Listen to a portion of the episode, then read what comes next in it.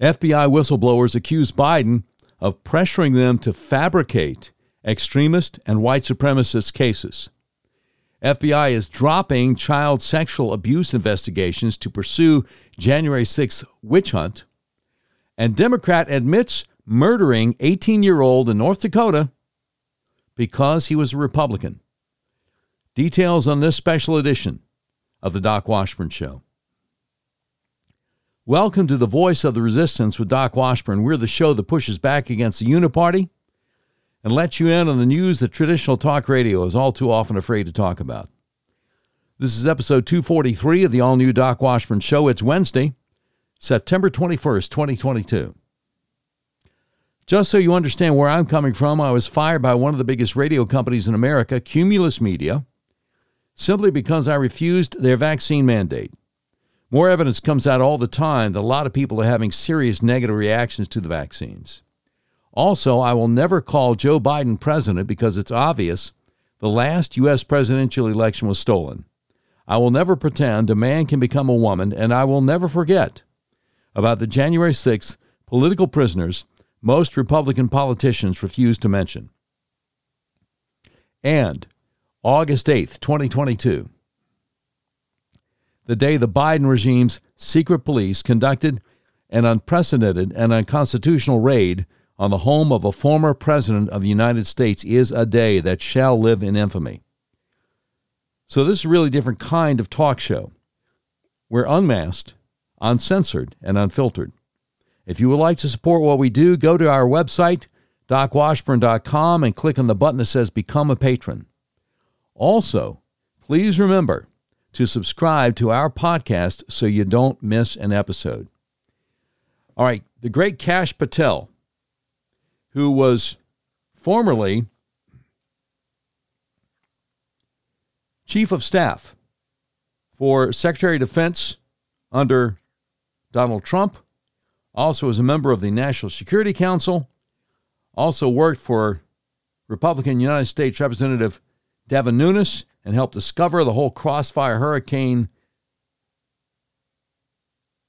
scam, the hoax, the conspiracy against Donald Trump. He had to reschedule. He's going to be, he's now scheduled to be on with us this Friday at 11 a.m. Central. Kash Patel. Don't miss it. Also, I want to say a big thank you Big shout out to nationally syndicated radio talk show host John B. Wells out of the Dallas Fort Worth Metroplex, but he is nationally syndicated. He's on, I think his wife told me, 180 stations across the nation. And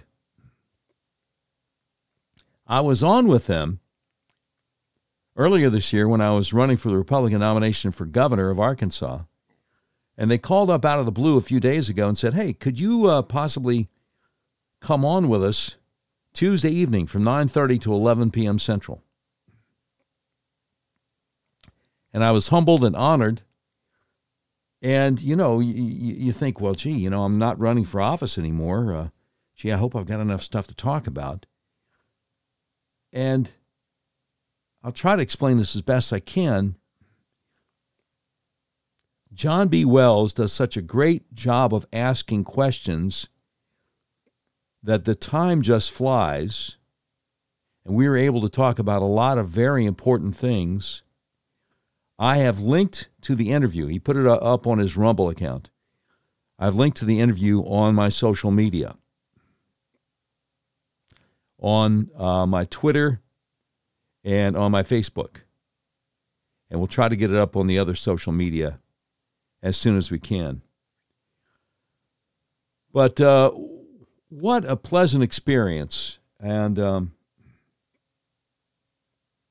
John B. is a consummate professional radio talk show host. He is a believer, so we got into some spiritual issues and how politics and Christianity intersect. And it was just. Uh, a very refreshing conversation.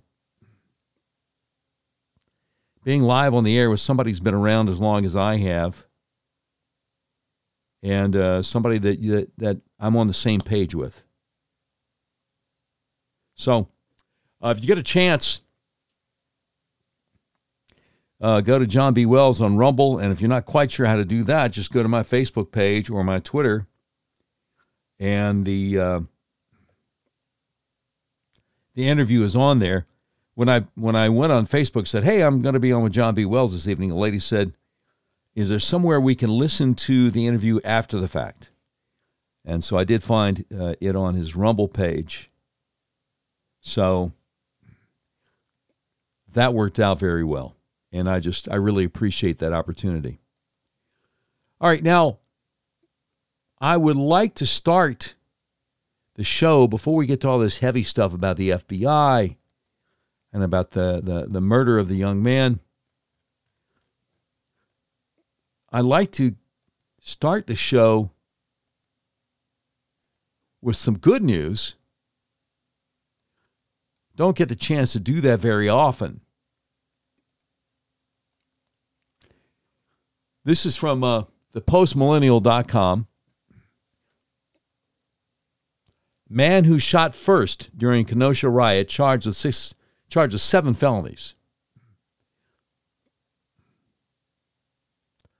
Subtitle of the article Ziminski had been free on $15, uh, $13,000 bail set by Judge Bruce Schroeder, who also provided over Rittenhouse's trial.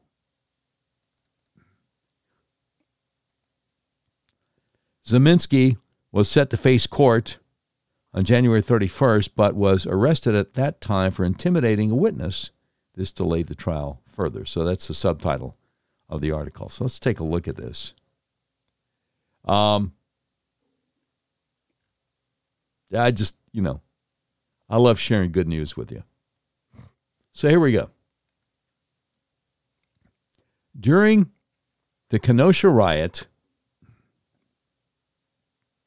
August 20th, 2020, Joshua Ziminski fired what he called a warning shot before Kyle Rittenhouse shot three men in self defense. Two of those men died, and Rittenhouse was exonerated on all charges. Ziminski, whose trial in that matter was delayed for months, has now been charged with seven felonies. A recent article from Newsweek magazine alleged that Kyle Rittenhouse is not a hero and that he was playing cop when shots were fired during the fiery riots that destroyed property, businesses, and shut down the city of Kenosha, Wisconsin. Now it turns out that one of the men who fired that night has gone on to continue his criminal involvement. Ziminski had been free on $13,000 bail set by Judge Bruce Schroeder, who also presided over Kyle Rittenhouse's trial. Ziminski was set to face court January 31st, but was arrested at that time for intimidating a witness. This delayed his trial further. On Monday night, reports the local Kenosha County Eye, Ziminski and his wife went on a crime spree that caught them seven felony charges each. Oh my goodness.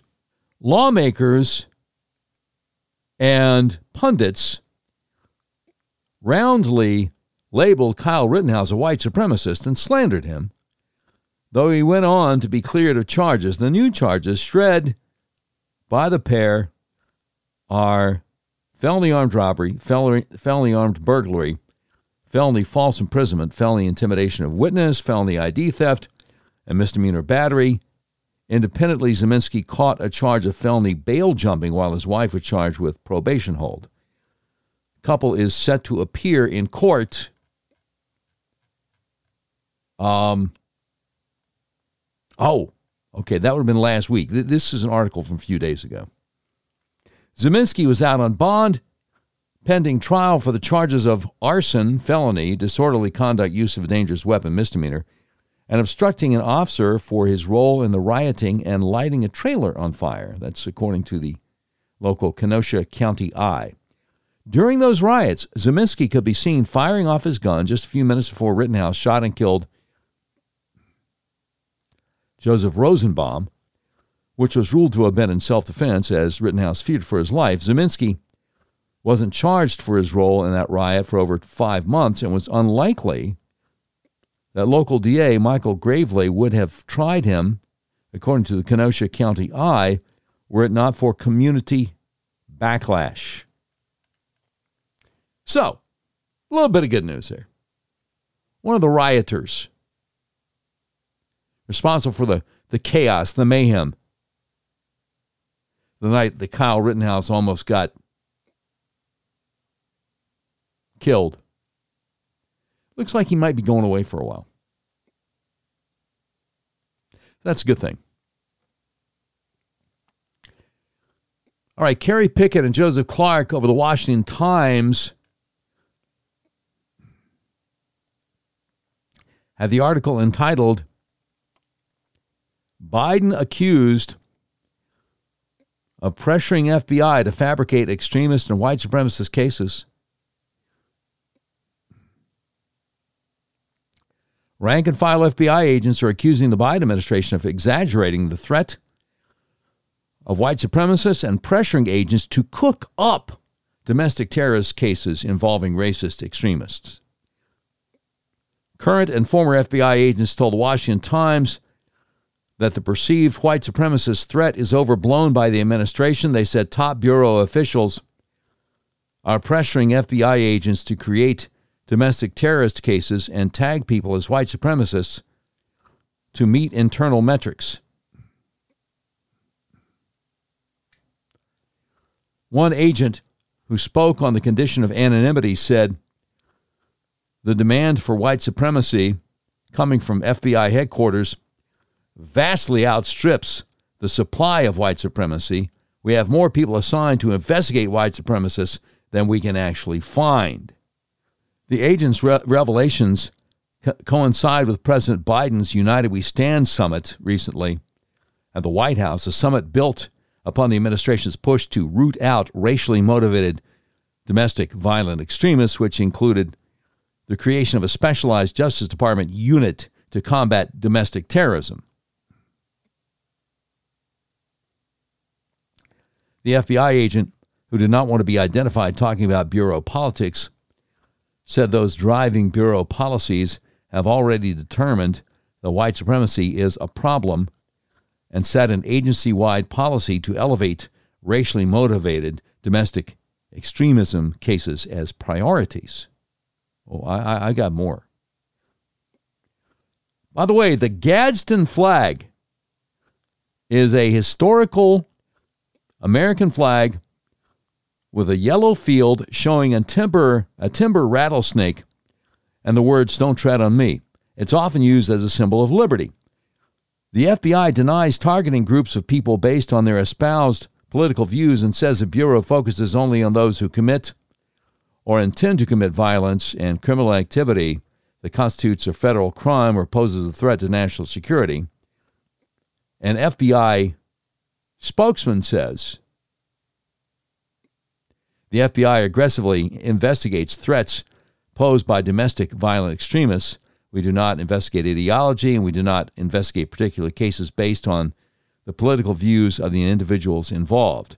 The FBI will continue to pursue threats or acts of violence regardless of the underlying motivation or socio political goal. But the Gadsden flag, though, the Gadsden flag. The FBI agent whistleblower said, We're sort of the lapdogs as the actual agents doing these sorts of investigations trying to find a crime to fit otherwise First Amendment protected activity. If they have a Gadsden flag and they own guns and they're mean at school board meetings, well, we're told that probably means they're a domestic terrorist. But the FBI spokesperson is like, oh, no, no, no, nothing like that. We're not doing anything like that. So they get paid to lie. Others say the concern about the rise of extremism and white supremacist ideology is far from unfounded. Nationwide hate crime data points to a concerning rise in racially motivated attacks in recent years, according to Brian Levin, who founded the Center for the Study of Hate and Extremism at California State University, San Bernardino, and has been appointed to California's recently formed Commission on the State of Hate. San Bernardino. Wasn't there a Muslim jihadist uh, mass murder in San Bernardino a few years ago? I wonder if Mr. Uh, Levin was interested in that. Yeah, see, they're going to quote this uh, this guy that I have no reason whatsoever to believe. Was the Washington Times doing these days? Fair and balanced. We're supposed to give the libs benefit of the doubt. I don't think so. I'm done. I'm done with that article. No, I'm I'm absolutely done with that article.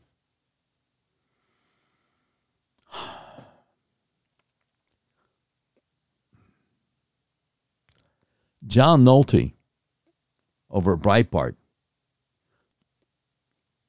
has a story of the man who admits to killing a teenager he claimed was a Republican extremist. Now, do you think CNN, MSNBC, ABC, CBS, NBC, think any of them are going to cover this? No, of course not. Do you think it was the other way around? A Trump supporter murdered a black 18 year old? Do you think that might make the news?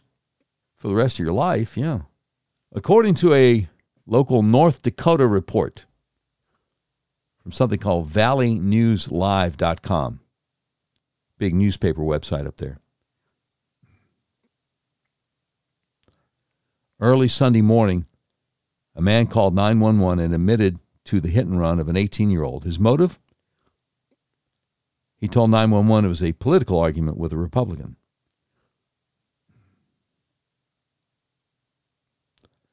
Forty-one-year-old Shannon Brandt said he was afraid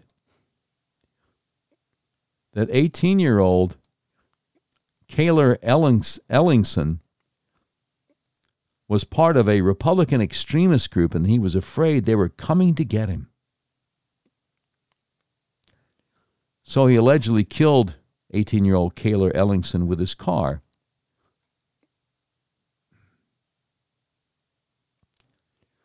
From valleynewslive.com in North Dakota, after visiting the scene where the incident happened, Deputies went to Brandt's house in Glenfield, North Dakota, which is about 12 minutes from the crash scene. Brandt admitted to consuming alcohol before the incident and stated he hit Ellingson with his car because he had a political argument with him. Brandt also admitted to deputies that he initially left the crash scene then returned to call 911 but left again before deputies could arrive. Court documents say just before the crash, 18 year old Cayler Ellingson called his mother and asked if she knew who Shannon Brandt was. She said yes and told her son she was on her way to pick him up. A short time later, court documents say Cayler Ellingson called his mom again to say that Shannon Brandt was chasing him. It was after the second call that Ellingson could not be reached again. Brandt has been charged with vehicular homicide and drunk driving, assuming everything in the report is accurate and Brandt is convicted of chasing and running down 18 year old Cayler Ellingson. This is almost certainly the result his fraudulency Joe Biden and the corporate media have sought with their relentless demonization of Republicans. They say we're a danger to, to, to democracy. They say we're evil extremists.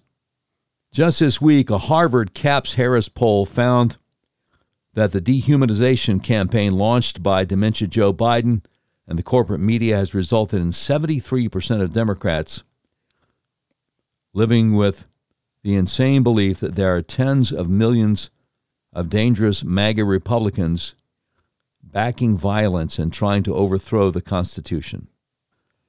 Anyone who watched the Black Lives Matter Antifa riots over the last few years or is aware of the dozens of vandalized and firebombed pregnancy centers knows that most of the political violence in America and the world comes from the left. There are countless unstable Democrats in this country, and so when you have the United States president and billions of corporate media dollars focused on portraying everyday Americans as terrorists,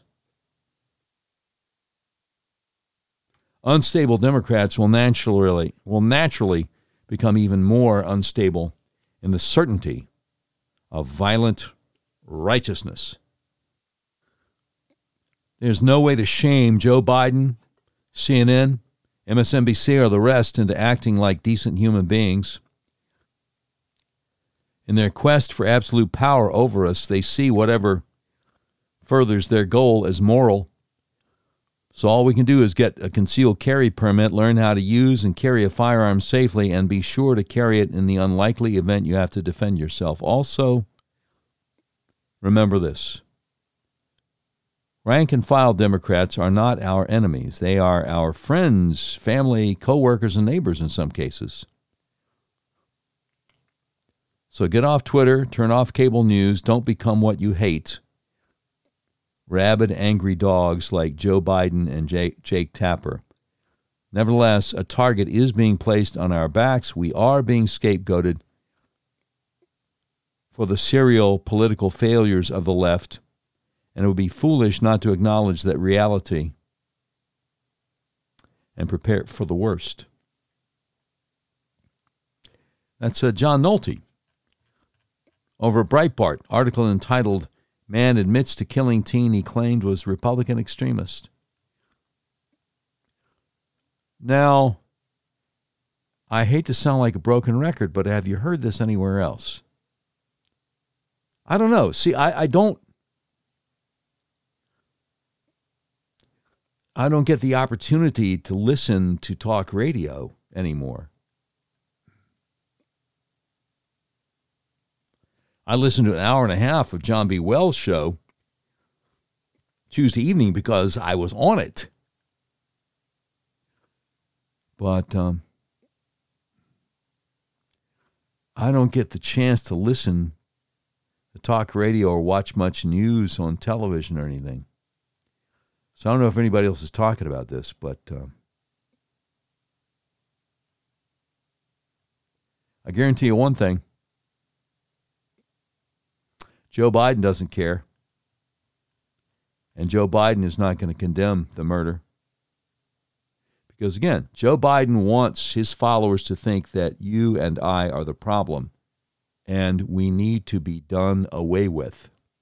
Okay? I think that's uh, I think that should be pretty obvious by now, don't you?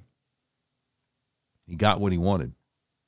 And more importantly, his handlers, the people who pull his strings,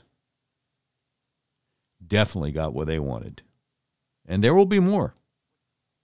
There will be more. See, I'm old enough to remember James T. Hodgkinson, the, uh, the Bernie supporter who went to a baseball field to shoot Republican members of Congress because he believed that they were trying to kill people by denying them health care. Almost killed Steve Scalise. It was touch and go there with Steve Scalise. The only reason, only reason there was armed security at that baseball field was because Steve Scalise, a member of House Republican leadership had a couple of armed policemen with him. If they had not been there, this guy could have mowed down everybody because I doubt anybody was carrying because you're not allowed to carry uh, in the Capitol and they just come over from the Capitol, right? So people um, people tend to operate based on what they believe. All right. Now, coming up, we're going to talk about the FBI dropping child sexual abuse investigations to pursue instead the January 6th witch hunt. That's coming up. Also, also, the great Miranda Devine of the uh, New York Post, the one who uh, wrote the book about Hunter Biden's laptop? Yeah, she was on with Maria Bartiromo Sunday morning, so we gotta we gotta hear some of that too. But in the meantime,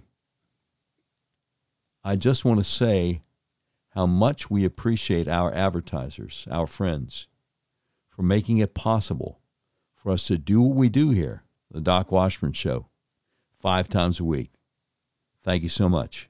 Have you tried to buy a car recently, you realize there's such a chip shortage, you may have a hard time finding what you're looking for. People I know have actually bought vehicles from hundreds of miles away from where they live. That's where Red River Your Way comes in. Red River Your Way is a big old car dealership in the middle of the USA that believes in freedom, including your freedom to buy a car, truck, van, or SUV the way you want to. You can buy online and they'll drive it to you no matter where you are. Red River Your Way wants to make your car buying experience as easy and transparent as possible. That's why they've added technology to their website to put you in complete control of your payment options and allows you to complete the entire purchase process online. But don't worry, Red River experts are still here to help you every step of the way if you have any questions. Red River makes it so easy. As you browse their selection, you'll see each vehicle has a button that says explore payment options on it. Clicking that button guides you through a few easy questions and then create personalized payment options you have complete control over. All you have to do is adjust your preferences and all the math happens automatically so you can figure out what monthly payment works best for your budget. Red River Your Way makes car buying online easy. Your whole car buying process is completely transparent. If you want to buy a car, truck, van, or SUV, order online from the nationwide car dealer that believes in freedom. The dealer that will deliver your vehicle to your front door no matter where you live. RedRiverYourWay.com. You will be glad you did. All right, let me ask you this. Does your financial advisor take the time to listen and get to know you? Is your financial strategy personalized for you and your family? Will your financial advisor be there as your life and financial situations change? When you work with Jonathan Presswood, he focuses on what's important to you. He uses an established process to help you achieve your unique goals, whether that's preparing for retirement, making your money last in retirement, planning your estate or inheritance, preparing for the unexpected, or anything else, Jonathan Presswood can help. Now, what should you do if you leave a job and have a 401k or other retirement plan? Or if you're getting close to retirement or already in retirement? Call my friend Jonathan Presswood today. He'll help you create a personalized financial strategy backed by the advice, tools, and resources to help you reach your goals and he'll partner together with you to help your strategy stay on track no matter what life throws at you. Listen, we can all dream of having a perfect retirement, but how many of us will actually experience it? No matter where you are today, Jonathan Presswood is offering a free retirement analysis to figure out where you'd like to be and what it will take to get you there, and there's no obligation.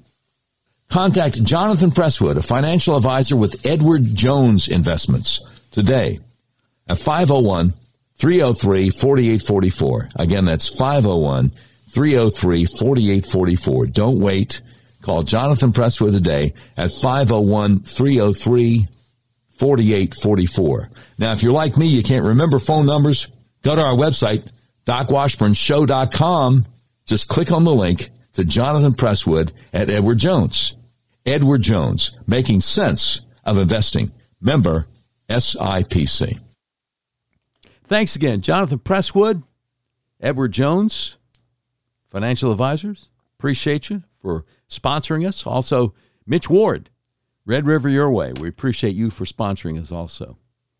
Our advertisers are our friends, they are our lifeblood, and they make it possible for me to do this instead of having to figure out how to go do something else.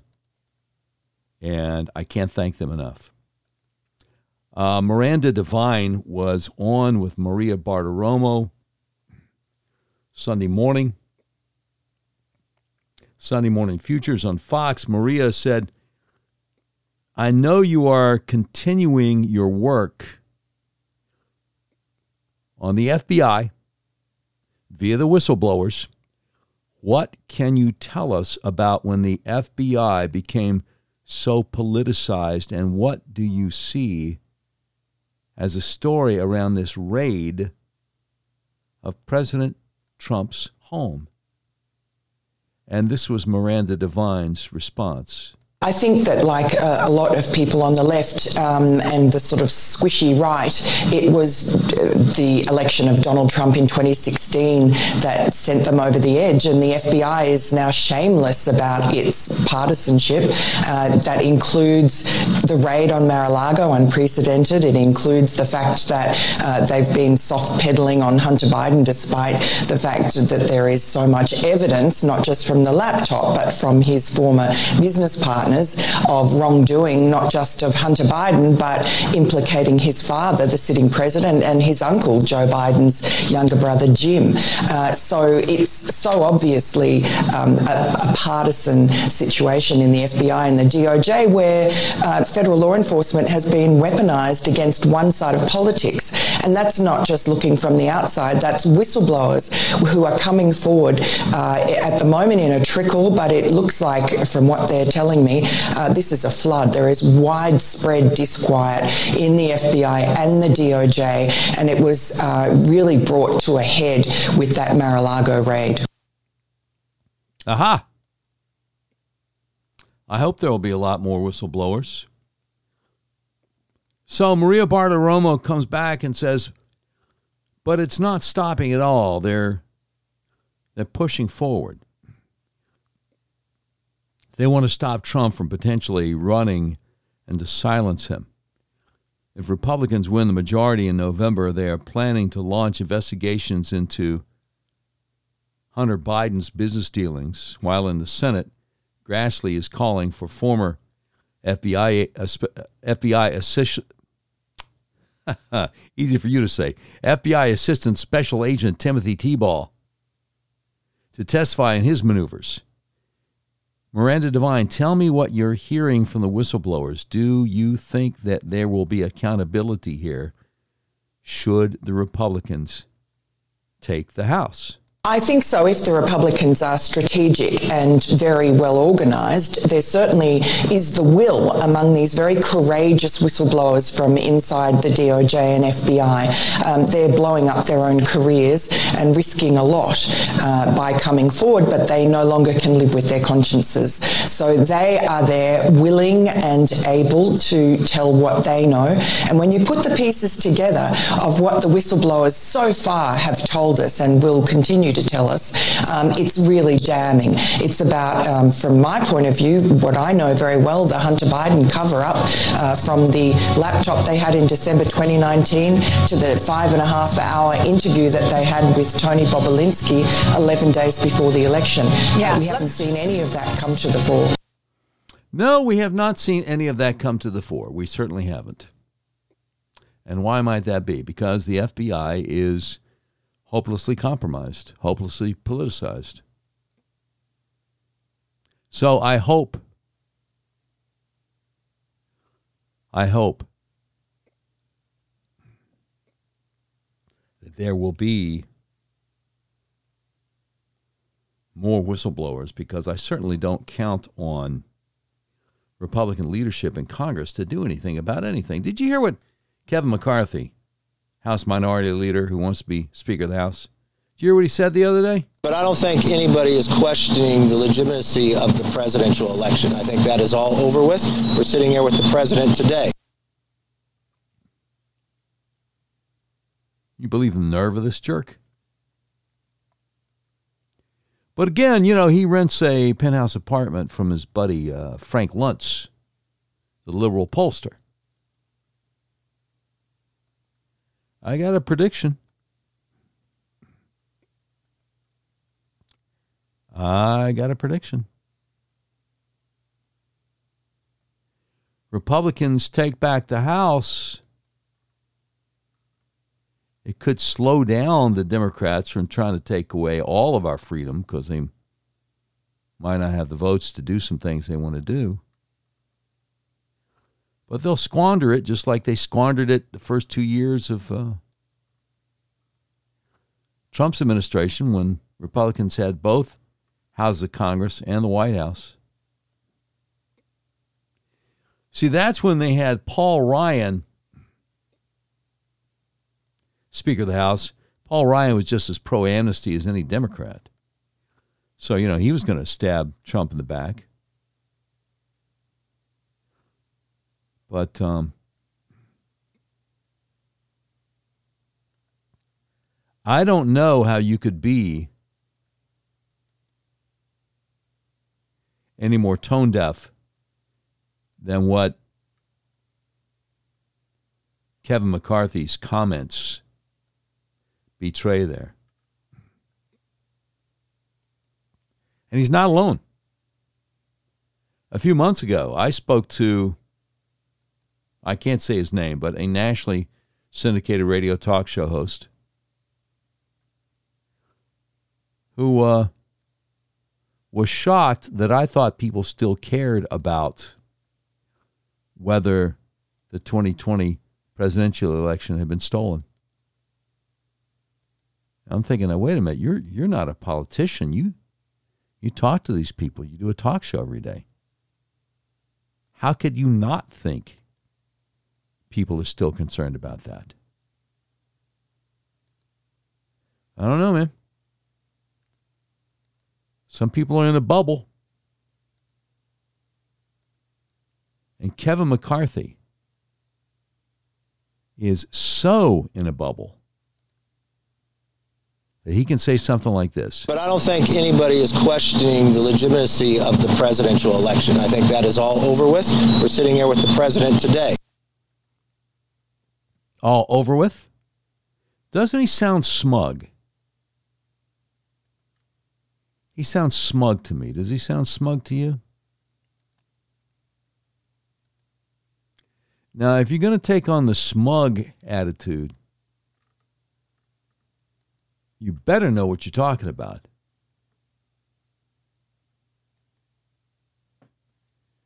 You better know what you're talking about. And clearly, he has no idea what he's talking about. Frank Luntz is in his ear. And Frank Luntz is a lib.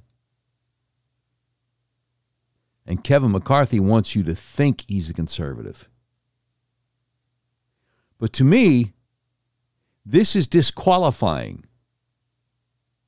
If Republicans take back the House, this should be disqualifying. But I don't think anybody is questioning the legitimacy of the presidential election. I think that is all over with. We're sitting here with the president today. That's outrageous to me. Absolutely outrageous. All right, let me get to the um, let me get to this other uh, FBI story I've got for you. Speaking of outrageous, Evita Duffy over at thefederalist.com, whistleblower. FBI is dropping child sexual abuse investigations to pursue January 6 witch hunt. That's the title. The FBI is reportedly moving its agents off of child sexual abuse cases to instead pursue January 6 investigations. An agency whistleblower recounted being told that child sexual abuse material investigations were no longer an FBI priority and should be referred to local law enforcement agencies. U.S. Representative Jim Jordan, Republican Ohio, the ranking member of the House Judiciary Committee, sent a letter Monday to FBI Director Christopher Wray demanding to know why the Bureau is allegedly shifting focus away from child sex abuse cases. The letter says such a posture is not only a dereliction of the FBI's mission to investigate violations of federal laws, but it is a grave disservice to the victims of child sexual abuse and other crimes that do not advance the FBI leadership's political agenda. The letter comes just weeks after Jim Jordan sent a different letter citing whistleblowers who reported that FBI officials are pressuring agents to reclassify cases as domestic violent extremism, even if the cases do not meet the criteria of such classification. It's like the uh, Washington Times article I had for you earlier on the program. The Monday letter also recounts how the FBI is allegedly breaking its own protocol and miscategorizing case files to create the illusion that a violent extremism crisis is rapidly emerging across the United States, as Biden suggested during his dictatorial address earlier this month, in which he demonized half the country. Jim Jordan's letter explains that cases are ordinarily characterized and labeled by the originating field office, with leads cut to other field offices for specific assistance in that geographic location. January 6 cases, however, are being treated differently. For January 6 investigations, task force members in Washington, D.C. identify potential subjects and possible locations where these individuals reside. Then the task force disseminates information packets with instructions to open full investigations to local field offices around the country. While the local field offices appear on paper to be running the cases, the Washington field office is directing the field office special agents to just open the case in their geographic area, with the Washington office then performing and approving all the investigative work and paperwork for the case file. The whistleblower described how there are active criminal investigations of January 6 subjects in which I am listed as a case agent but have not done any investigative work, and the whistleblower supervisor has reportedly not approved any paperwork within those investigative files. Whistleblower said the manipulative case file practice creates false and misleading crime statistics instead of hundreds of investigations stemming from a single black swan incident at the Capitol. FBI and DOJ officials point to significant increases in domestic violence, extremism, and terrorism around the United States. Jim Jordan's letter says this scheme allows you to continue to support, on paper, your assertion that the FBI is a field based law enforcement organization, and the vast majority of our investigations should continue to be worked by our field offices while actually running the investigation from Washington. The letter states these allegations are consistent with disclosures we have received from other whistleblowers that high ranking FBI officials, including a senior Washington field office official, are pressing frontline agents to categorize cases as domestic violent extremism matters to fit a political narrative. If these allegations are true, the FBI has officially abandoned all standards and illusion of integrity by falsifying domestic extremism threats to demonize and persecute its political enemies, especially when paired with the FBI's record of corruption. And oh boy, do they have a link there. I'll tell you what the link is to in a minute. Especially when paired with the FBI's record of corruption, the agency's transformation from law enforcement into the strong arm of the Democrat Party comes at the expense of the Bureau's credibility, and in this case, our nation's children. That is Evita Duffy. Over the Federalist, she's also co founder of the Chicago Thinker. Article entitled Whistleblower FBI is dropping child sexual abuse investigations to pursue January 6 witch hunt. Now, when they talk about the FBI's record of corruption, they link to an article that would take 25 minutes to read by Tristan Justice at the Federalist entitled Think the FBI Deserves the Benefit of the Doubt? This laundry list of corruption should make you think again. And that is an article that I took the 25 minutes to read when it first came out back in August, just so you know. Oh boy. So, what I want to do now, I've got a bunch of sound bites left over from the last episode, which was Soundbite Tuesday. I, I want to kind of share some of those with you. And then I want to get to the um, an update on the latest back and forth between President Trump's legal team and the feds about this whole special master situation and what is going on with that. First of all, though, from last week, Senator Josh Hawley of Missouri grilling the former vice president of Twitter about access to people's personal data. And Josh Hawley is a lawyer, and you can tell this guy's been around a courtroom before. Let me ask you, Mr. Roetter. Is that how I pronounce your name, by the way? Roetter, that's Roetter. Okay. Uh, let me ask you this: uh, You were an engineer at, at Twitter, is that right? Correct, yep. You were the senior vice president for engineering. Yes. So yesterday, Mr. Zatko testified to another committee I sit on that 4,000 engineers at Twitter had access to all of the personal information, user data, geolocations of Twitter users. Is that accurate? So he, I've never met him, and he joined the company after I left. So I don't know if that particular claim is accurate. But he said all the engineers, you were an engineer. Did you have access to user data? When I was there, there, uh, I don't know if it was all the engineers. Um, Did you have access to user data? well, I was the head of engineering for the whole company. Did you have access to user data? I'm looking for a yes or a no. Uh, This guy really doesn't want to answer the question. I'll just remind you. under oath. I, no.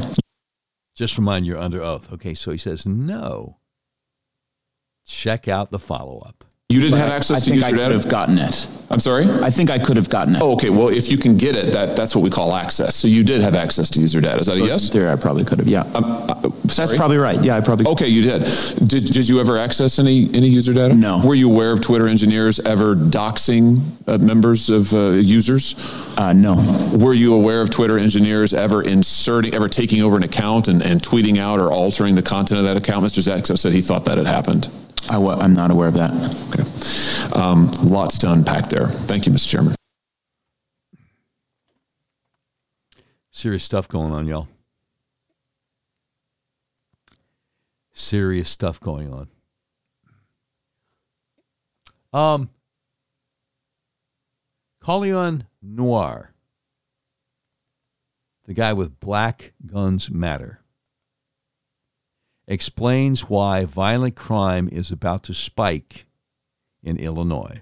If this doesn't convince you to get a gun for protection, I don't know what will. Starting in January, a new law will go into effect in Illinois called the Safety Act. Part of it eliminates cash bail for most offenses. Today, the Winnebago County State's Attorney says around 400 inmates at the county jail will be released.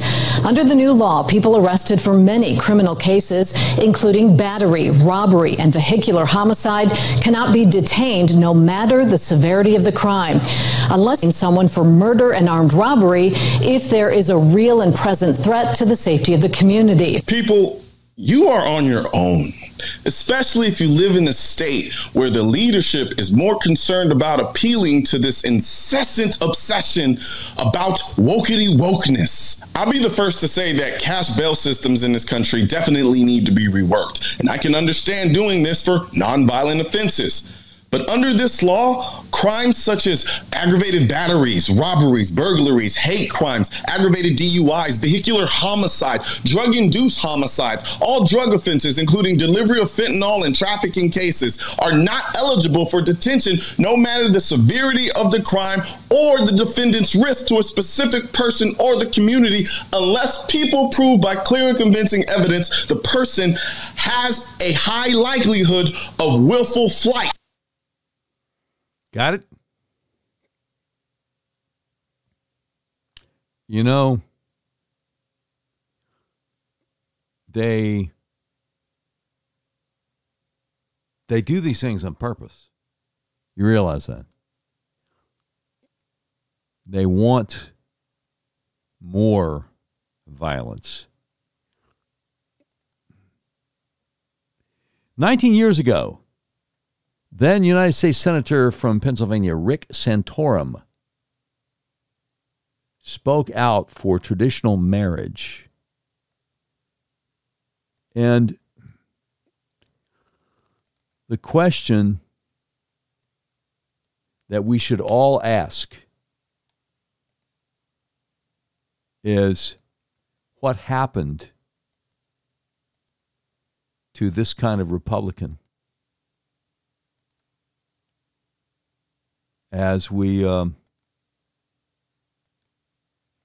as we think about how far we have fallen. Rick Santorum, 19 years ago. And as Jeff Sessions said, there isn't a social indicator out there, isn't an economic indicator there, there isn't an educational indicator out there that doesn't show that men and women and children are all better off in a stable two parent family of a man and a woman. And so we're here today to affirm that. And you say, well, why are we doing, why are you, you know, talking about a constitutional amendment? Well, the reason we're talking about a constitutional amendment is because, but for a constitutional amendment, there is a great fear out there, and it's a legitimate fear, that the Constitution will be, will be amended without us. It happens all the time. It's called court decisions who make up their own new Constitution on a regular basis. We just saw it a few weeks ago. It just came from the floor of the Senate debating partial birth abortion. Partial birth abortion. Unconstitutional. Name a founder. Name anybody who wrote that Constitution who would have thought that partial birth abortion would have been unconstitutional to ban it. But across the street, they make laws every day. They're not supposed to, but that's what they do. And they amend the Constitution on a regular basis. And so many of us believe that maybe we should actually use the vehicle by which the Constitution established to change the Constitution instead of waiting for someone else to do it for us. And so I congratulate those who have the courage to stand up and do something that isn't a popular thing to do. The popular culture, and I know from personal experience, is not nurturing on this issue, is not supportive of the men and women standing behind me here. But you have the courage of your conviction because you know what you're doing is right for the health of your community and for your country. And for that, I thank you, and you have my deepest gratitude. Thank you. What happened to guys like that? Well, you want my opinion? Pollsters, people like Frank Luntz, have told conservative pol- politicians that um, sanctity of marriage is no longer an issue that uh, their voters care about. That's what happened. That's what happened. I mean, they probably told them all these years that the lives of innocent unborn babies is not something that people actually care about either, but I think you saw the celebrations when Roe was overturned. Anyway, I just felt like I should share that with you. There is a guy running for United States Senate in Wisconsin by the name of Mandela Barnes. He is he somehow or another got elected lieutenant governor up there. And Mandela Barnes is the kind of guy who endorses riots, he endorses violence. And I hope that the incumbent, the Republican, Ron Johnson, is running commercials featuring Mandela Barnes saying this kind of stuff because Ron Johnson's a good guy and he needs to stay in the U.S. Senate. So, what do you think about one, just the art of protesting, um, and then two, the, some of the negative stuff that came with it? Mm-hmm. So, as always, you know, I think that in, in times like these, in times of crisis, that protest is necessary. Um, but you see, when things get to the level that they've gotten to, you got to think about what brought it to that point. You know, how bad did things have to be before it got before it led to the destruction, right? And I say this time and time again, I hate to see you know city on fire. I hate to see the level of, of chaos, but I also hate what got us to this point. He's rationalizing the violence. You know, you can look at this time. There was a particular instance in Minneapolis, in Minnesota. Uh, Officer Chauvin put his knee on this man's neck for almost nine minutes, and he died. But the police officer didn't kill him, as medical examiners report that they suppressed for months said right? We can point to all the chaos, everything, all the destruction you see in cities across America. Anyway, you get the idea. You get the idea. This guy supports the violence. He's got an excuse for all of it. From the ridiculous to the sublime,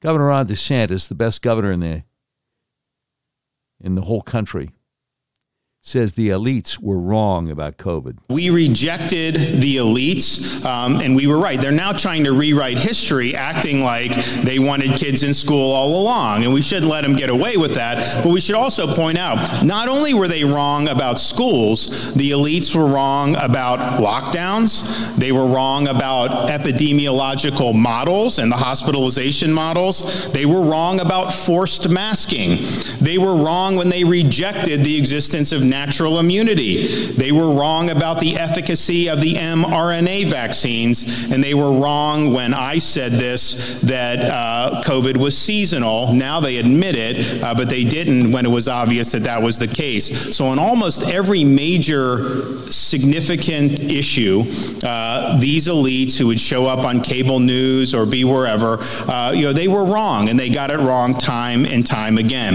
And so, we also served in Florida as a roadblock to what I think would have taken hold in this country if it weren't for our leadership, and that's a biomedical security state. If you look at what they were trying to do with forcing of vax and passports and all these different things, uh, this country would look a lot different right now if people like me hadn't stood up and said, Not on my watch. You're not doing that here. Indeed. Indeed. This is the guy.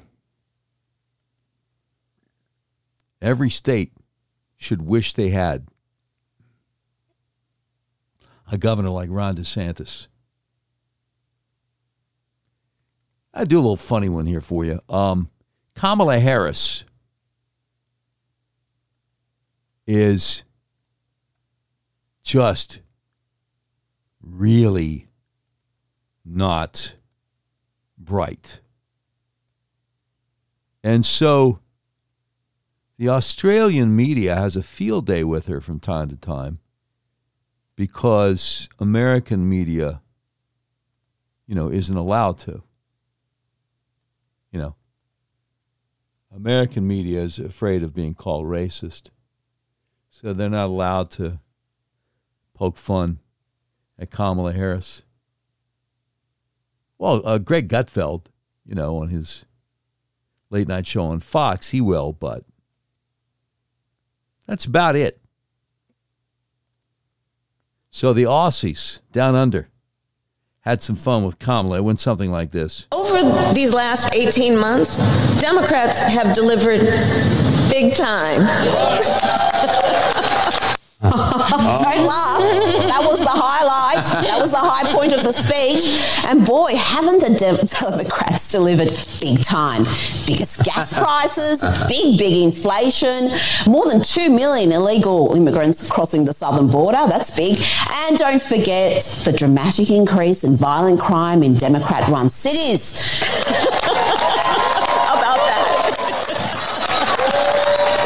How about that? Yes, indeed. That's what's up. Not even gonna lie, fam. How about that?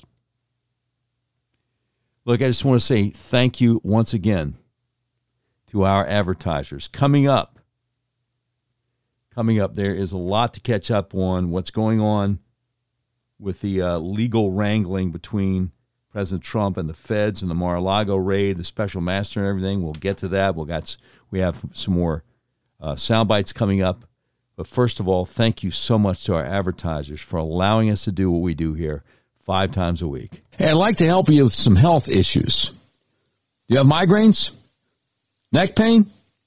Back pain? Vertigo? Acid reflux? Eczema? Problems with your blood sugar? Maybe even hay fever? Okay, let's do a little test. Look in the mirror. Does one eye look bigger than the other? Are your eyes off balance? Are your shoulders off balance? Look at a picture of yourself. Are you tilting your head to the left or the right instead of sitting up or standing up straight? If the answer to any of these questions is yes, you probably need to get your atlas adjusted. That's how I got rid of my migraines, neck pain, and hay fever. Let me explain to you how it works because it's the best kept secret in American healthcare. Your skull weighs anywhere from 8 to 15 pounds. It rests on the top bone of your spinal column, the atlas which only weighs two ounces. So it's really easy for your atlas to get out of alignment. If it does, your whole spinal column can get kinked up like a chain, restricting your central nervous system's ability to send impulses to the rest of your body. It can affect your respiratory system, reproductive system, circulatory system, even digestive system, and yes, it can cause migraines, neck pain, back pain, acid reflux, eczema, vertigo, problems with your blood sugar, do yourself a favor.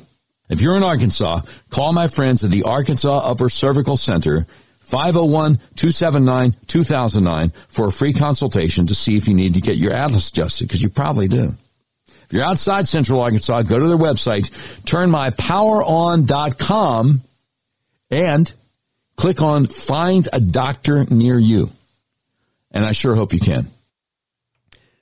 All right, thank you again to Dr. J.R. Crabtree and his wife, Dr. Tanya Crabtree, our advertisers at turnmypoweron.com. They're also our friends and our doctors. They've helped me and my wife and so many people that we know. So much. So much. All right. Um, again, Senator Josh Hawley of Missouri roasting Facebook over government anti First Amendment collusion. This is a big deal, y'all. Mr. Cox, I know that Facebook has said in the past that it's their position as a private company, you're not subject to the First Amendment. I, I assume that hasn't changed. Is that right? That's correct, Senator. But uh, the United States government is subject to the First Amendment. I think we can probably all agree on. Hopefully, we can. Hopefully, that's still true in this country. Um, is it appropriate for Facebook to work with the United States government to avoid the First Amendment, help the U.S. government avoid the First Amendment? Uh, Senator, we do think it is uh, sometimes appropriate to be in contact with government and with government organizations. To help them avoid the First Amendment? Senator, I'm not sure what, what specifically you're referring to. Mm. Well, let me ask you this. Do you think it's appropriate to work with the United States government to target private individual speech that is constitutionally protected? Senator, I'm not aware of, of that. Mm. Well, let me um, let me educate you. On July 16th, 2021, Facebook, an employee at Facebook wrote to the Department of Health and Human Services saying, and I quote, I know our teams met today to better understand the scope of what the White House expects from us on this information going forward. On July 23rd, 2021, a Facebook employee thanked HHS, quote, for taking the time to meet earlier today and wanted to make sure you saw the steps we just took this past week to adjust policies and what we are removing with respect to misinformation. This included, and I'm still quoting, increasing the strength of our demotions for COVID and vaccine related content. On April 7th, 2021, a Facebook employee thanked the CDC for responding to misinformation queries, and I quote, We'll get moving now to be able to remove all but that one claim as soon as the announcement and authorization happens. On July 28th, of this year, a Facebook employee reached out to CDC about, quote, doing a monthly misinfo debunking meeting. The CD responded, yes, we would love to do that sure they would. On July 20th, 2021, Clarke Humphrey at the White House, who's digital director of the COVID 19 response team, emailed Dave Sumner at your company, among others, asking any way we can get this pulled down and cited a specific Instagram account. Within 46 seconds, your company responded and said, Yep, on it.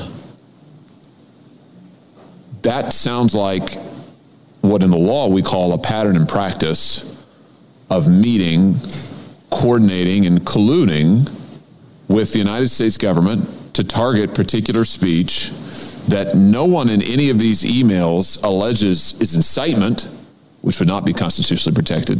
No one in any of these emails alleges it directly encourages violence, which would not be constitutionally protected.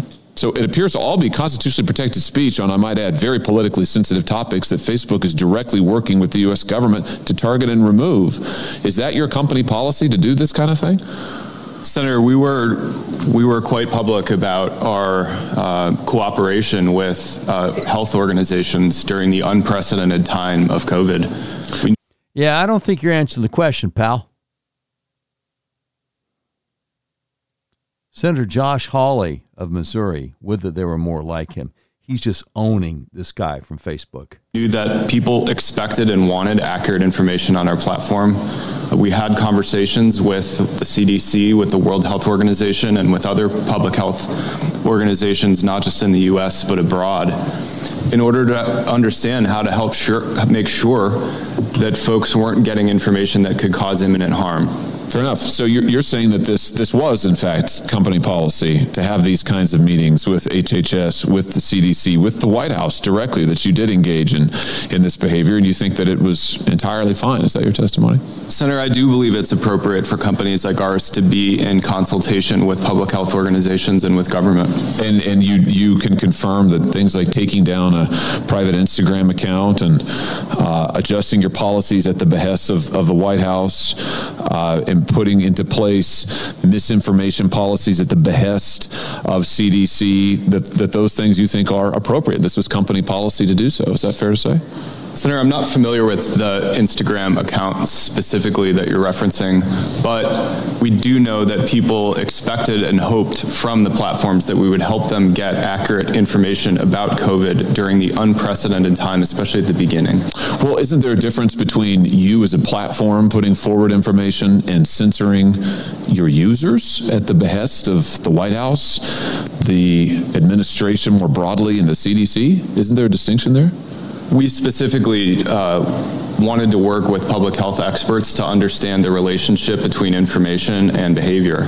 And so we did consult with the CDC, the World Health Organization, and others uh, to understand how the, the platform policies we built were affecting public health. Well, you didn't just you didn't just consult with them to understand how they affected public health. You actually censored on their behalf. I mean, you t- you took these emails. I'm just quoting from a sample of them which by the way have been disclosed in litigation. These these emails show that you took censorship steps, you took down accounts, you planned misinformation policies. See, this is all bad stuff, in other words. Go get him, Josh Hawley. You adjusted your policies at the behest of the United States government. I mean, that, that's not just some theoretical thing. That's actually targeting your user's speech. But you're, you're, I appreciate your forthrightness, by the way. So, but you're saying that that was, you think that's fine and that was your policy. Senator, we, we've been public about our policies on COVID misinformation specifically, as well as on misinformation generally. And so you think there's not, you're not concerned about any of this? Nothing that I just read to you, you're not concerned about it at all? Respectfully, Senator, I think the balance of how to protect free expression as well as public safety is a difficult issue, but it's one we're committed to working with outside experts and publishing our work. Well, um, I appreciate you being so forthright. As I said, this is actually from litigation between the state of Missouri and the state of Louisiana and the federal government. I, I anticipate that your remarks under oath today are going to be very interesting and helpful to that litigation.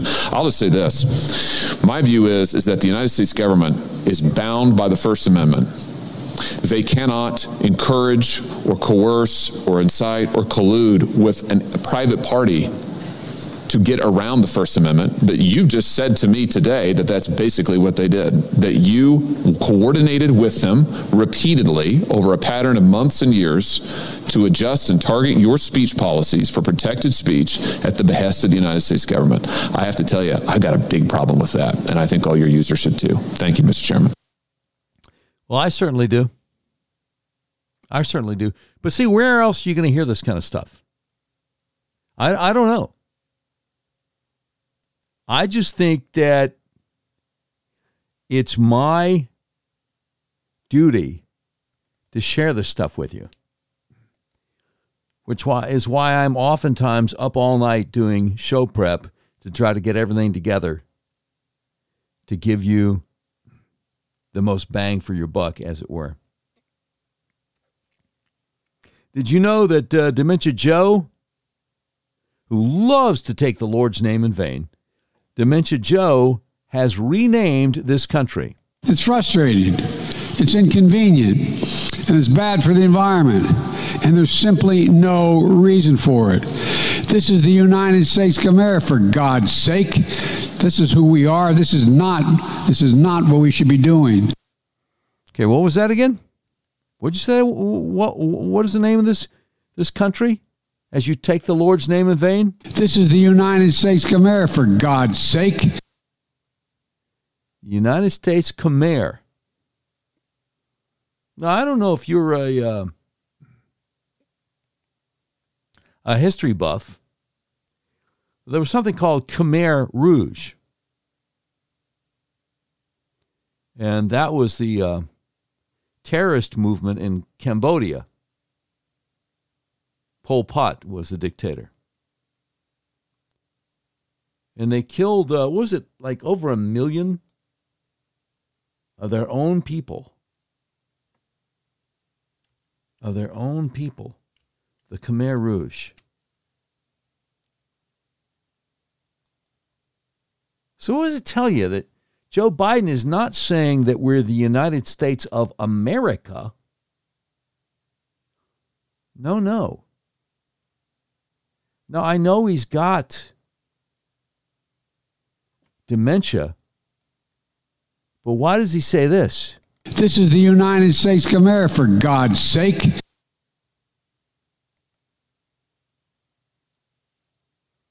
It's very troubling how carelessly he takes the Lord's name in vain.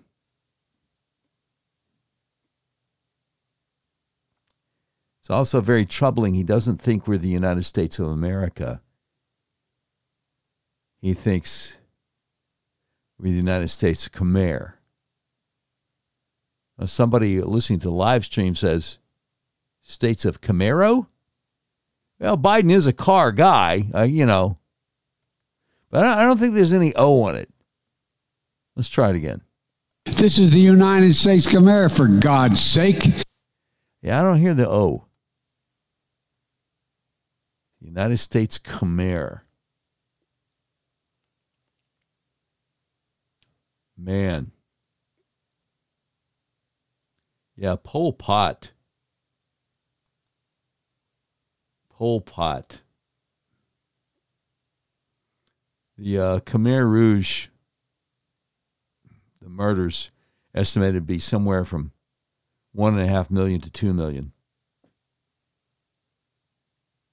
Figures, some people say as low as one million, other people say as high as three million. Hard to tell. But it was the Cambodian genocide from 1975 1979. And what was it called again, Joe? This is the United States Khmer. Khmer. Khmer. Khmer Rouge. See, Joe was a senator when it was going on. Joe remembers the Khmer Rouge. Well, to the extent he remembers anything.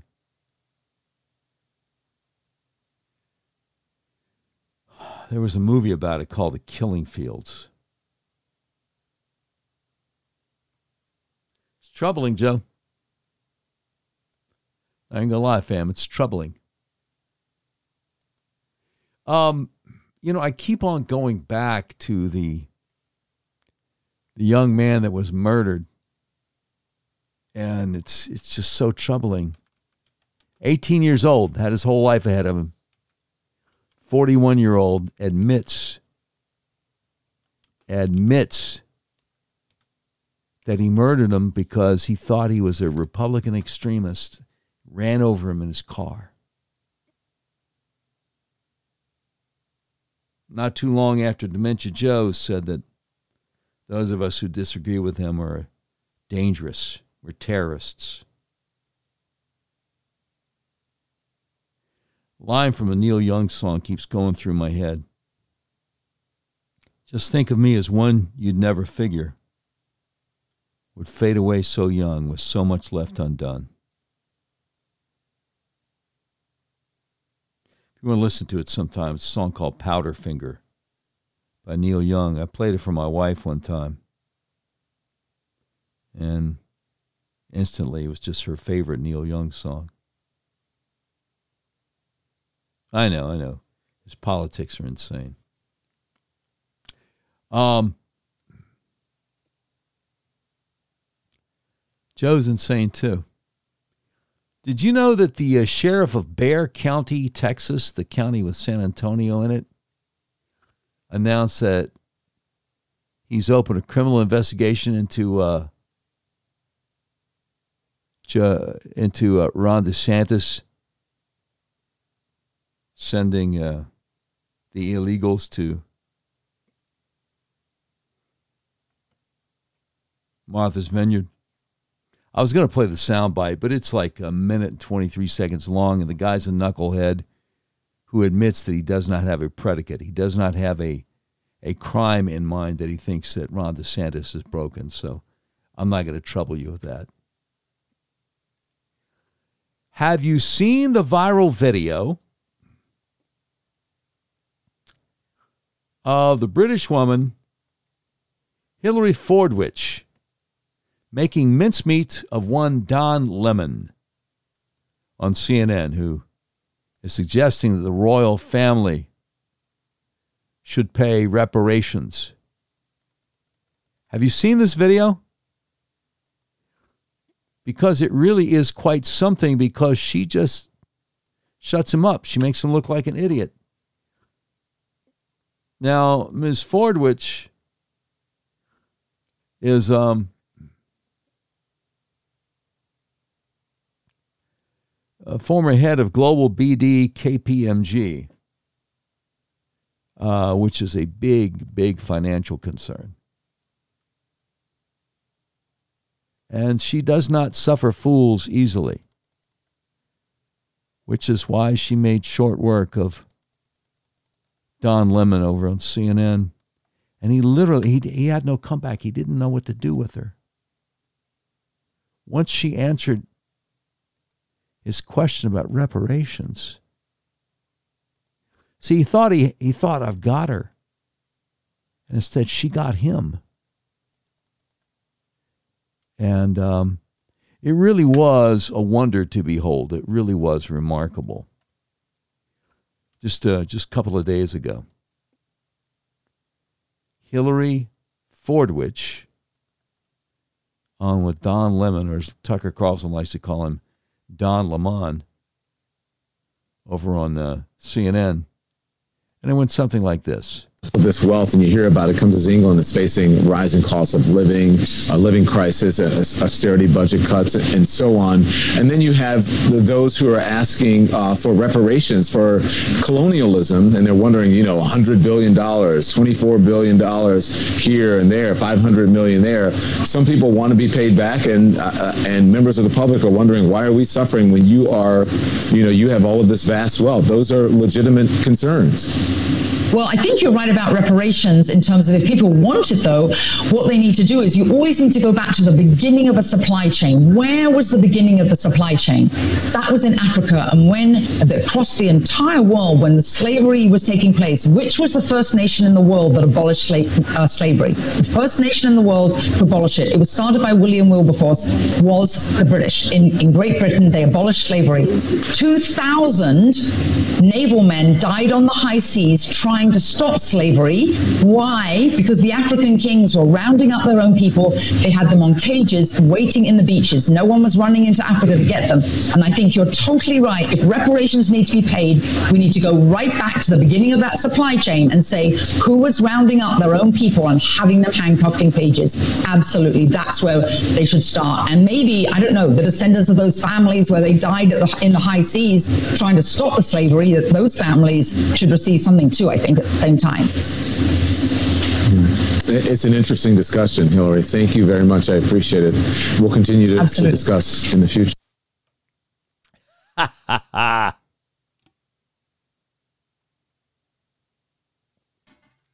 he couldn't touch her, man. He had no idea what to do with that. That was a beautiful thing. Look, I got to give you an update before we get out of here. I got to give you an update on what's going on with the um, the legal case between Trump and the feds. Uh, Margot Cleveland has been doing a great job of keeping track of all this. So this is from Tuesday evening, September 20th, late at night. She says, breaking DOJ files reply in 11th Circuit highlights point from special master today. And so she's got a uh, screenshot. Says,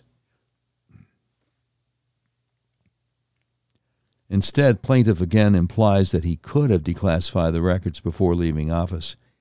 As before, however, plaintiff conspicuously, talking about Trump now, plaintiff, plaintiff conspicuously fails to represent, much less show that he actually took that step. And plaintiff is now resisting the special master's proposal that he identify any records he claims to have declassified and substantiate those claims with evidence In any event, plaintiff's effort to raise questions about classification status is a red herring. As the government has explained, even if plaintiff could show that he declassified the records at issue, there would still be no justification for restricting the government's use of evidence at the center of an ongoing criminal investigation. Again, plaintiff offers no response. So, screenshot from what the DOJ said. Margot Cleveland has another screenshot here oh my goodness, this one this one is is is much too long to get into. Um, let's see. Here's one.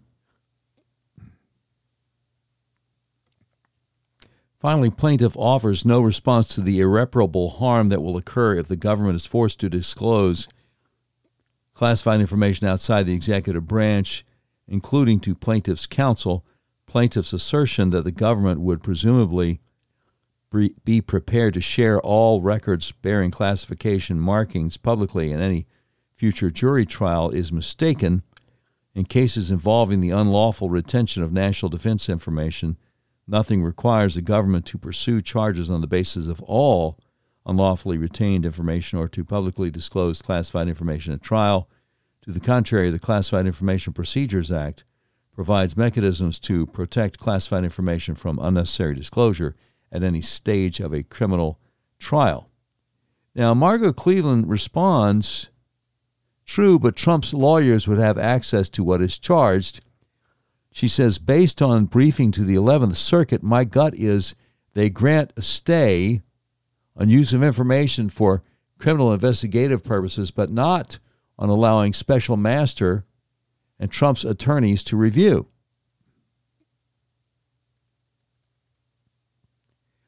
She says that later point DOJ is very weak on and adds special masters handling shows 11th Circuit taken serious, and from today's hearing, meaning yesterday, and case law cited special master is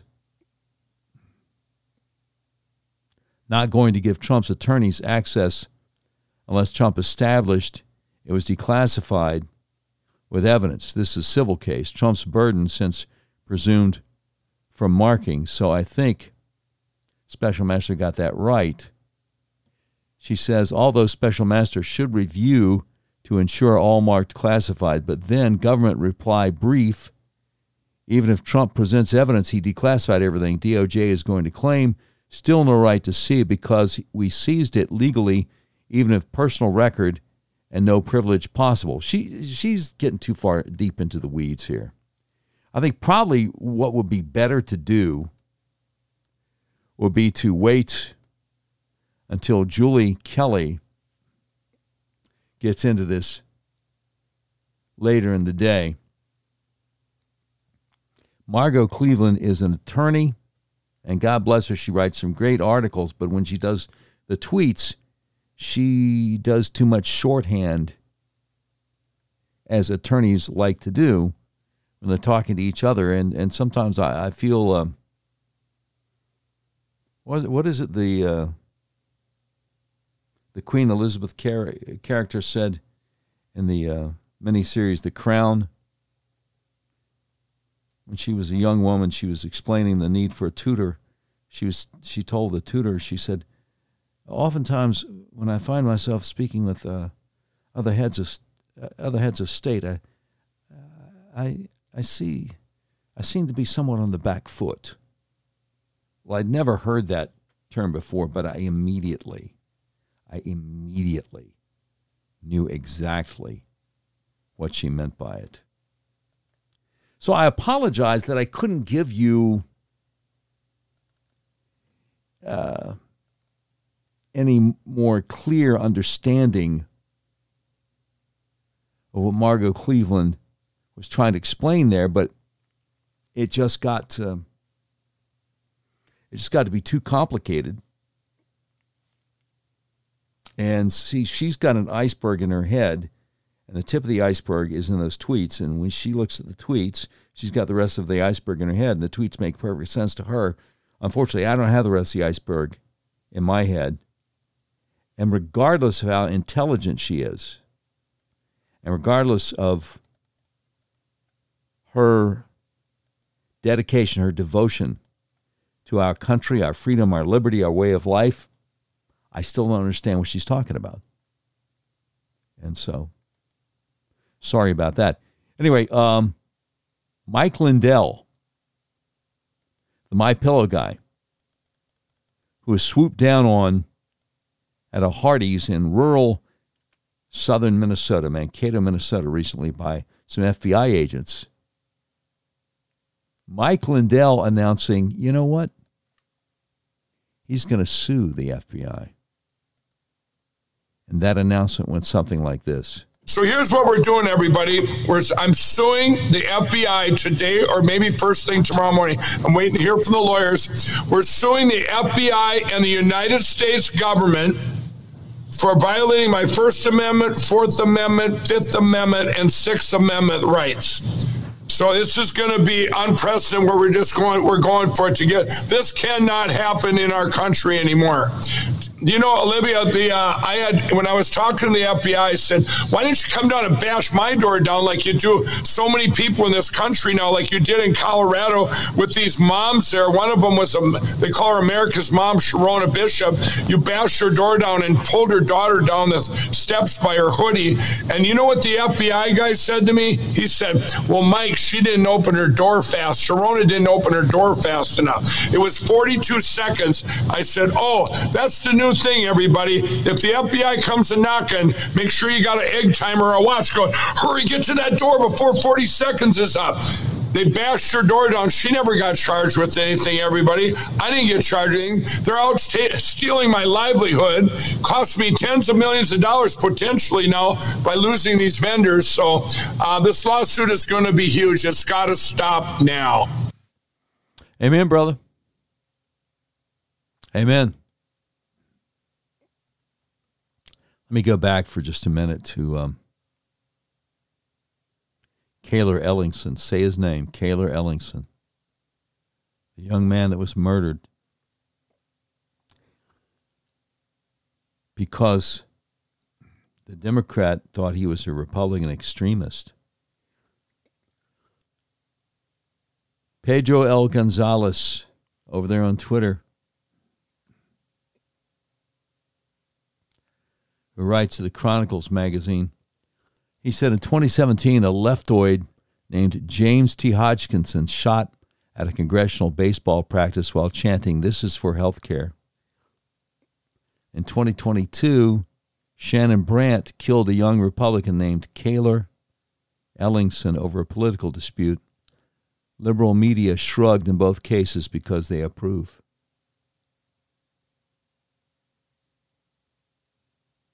They approve. Even Joe Biden said silence means acquiescence. Okay, Joe. Waiting for you to uh, waiting for you to condemn this, Joe. Marjorie Taylor Greene, what you going to do? I just introduced articles of impeachment on President Joe Biden. Joe Biden is selling our strategic petroleum reserves. This should never happen. He is draining our reserves and selling our oil, Americans' oil, to foreign countries, and China is a top buyer. China is our enemy. They are not our friend. They're buying Americans' oil. The Strategic Petroleum Reserve is our emergency supply for if something goes wrong in this country. It's now down to 434 million barrels of oil. That is is nearly half of what it was when President Trump left office. This is an outrage. This is completely wrong, and no president of the United States should be doing this to the American people. It's going to create a national emergency crisis, and that's exactly what President Joe Biden is doing. This is the number HR 1362. Impeach Joe Biden. Thank you, Marjorie Taylor Greene. She should be the next Speaker of the House, not Kevin McCarthy. The great Ian Miles Cheong said the media, politicians, celebrities, and pundits gave endless coverage and sympathies to Jussie Smollett, who lied about his attack, and the lie was obvious from the very start. But the same media, politicians, celebrities, and pundits cannot spare a word for Cayler Ellingson. No, they can't, fam. They can't spare a word for this young man. Not a word.